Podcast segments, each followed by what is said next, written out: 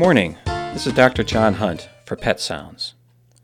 I would like to share answers with you to common questions I get from pet owners.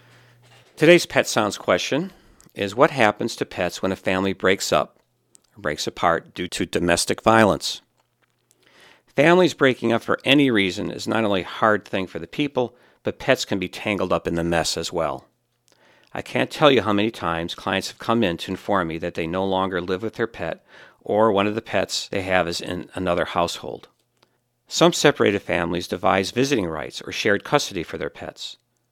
And I have not seen any aberrant misbehavior in pets in those situations. Usually, the person closest to the pet retains custody, so emotional stress is minimal. So, on the whole, most broken families do well by giving their pets appropriate household love. However, domestic violence adds a new, dramatic wrinkle to the situation. These situations pose direct and indirect risks to the household pets. They can be the target of violence in that pets are harmed for vengeance, revenge, or simply in the way. Or the pet witnesses the abuse, which is very stressful to the dog or cat. Many times, the human victim must leave the household abruptly for safety reasons, and the pet is brought with them.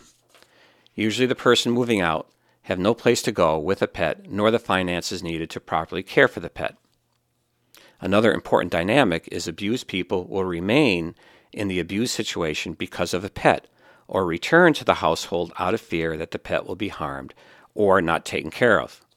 The federal government is considering legislation that would help women and men victims who have pets by making it a stalker related crime to threaten a pet. The law would also provide grant funding to increase the availability of alternative housings for victims and their pets the bill would also encourage states to provide coverage for pets under protection orders and require abusers who harm pets to pay the veterinary bills or other expenses incurred as a result of their abusive actions.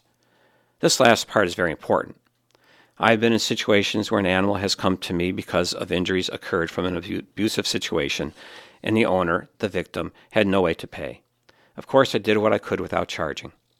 But this bill would lift the burden off the veterinarians and actually increase access to veterinary care. Representative Katherine Clark of Maryland, one of the sponsors of the Pet and Women's Safety Act, or PAWS Act, said, No one should have to make the choice between leaving an abusive situation and ensuring their pet's safety. The American Veterinary Medical Association is supporting this bill. Sometimes our pets need some extra protection from bad situations. Thank you for listening. This is Dr. John Hunt for Pet Sounds, giving you concise answers to common pet related questions at WERU. Until next time, enjoy your pet and don't forget to give them a hug.